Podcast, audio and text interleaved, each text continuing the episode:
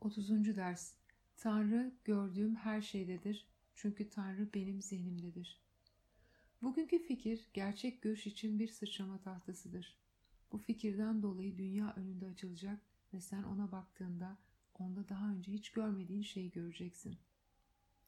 Daha önce gördüğün şey sönük bir şekilde dahi görünmeyecek. Bugün farklı bir yansıtma türü kullanmaya çalışıyoruz. Beğenmediğimiz şeyi dışımızda görerek ondan kurtulmaya çalışmıyoruz. Bunun yerine zihinlerimizde olan ve orada olduğunu kabul etmek istediğimiz şeyi dünyada görmeye çalışıyoruz. Böylece kendimizden ayrı tutmak yerine gördüğümüz şeyle bütünleşmeye çalışıyoruz.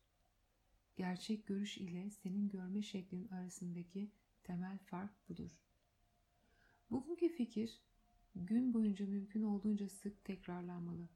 Her boş anında etrafına bakarak ve fikrin şu anda gördüğün veya görüş alanında olsa görebileceğin her şeye uyduğunun farkına varmaya çalışarak onu kendine yavaşça tekrar et.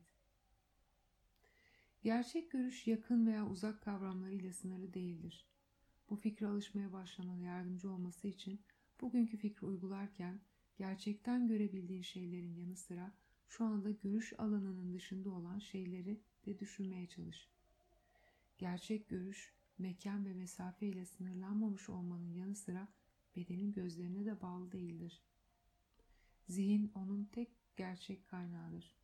Bu fikre daha çok alışmana yardımcı olması için dışarıdan çok içe bakarak bugünkü fikri birkaç kere gözlerini kapatarak aklına gelen her şeye uygula.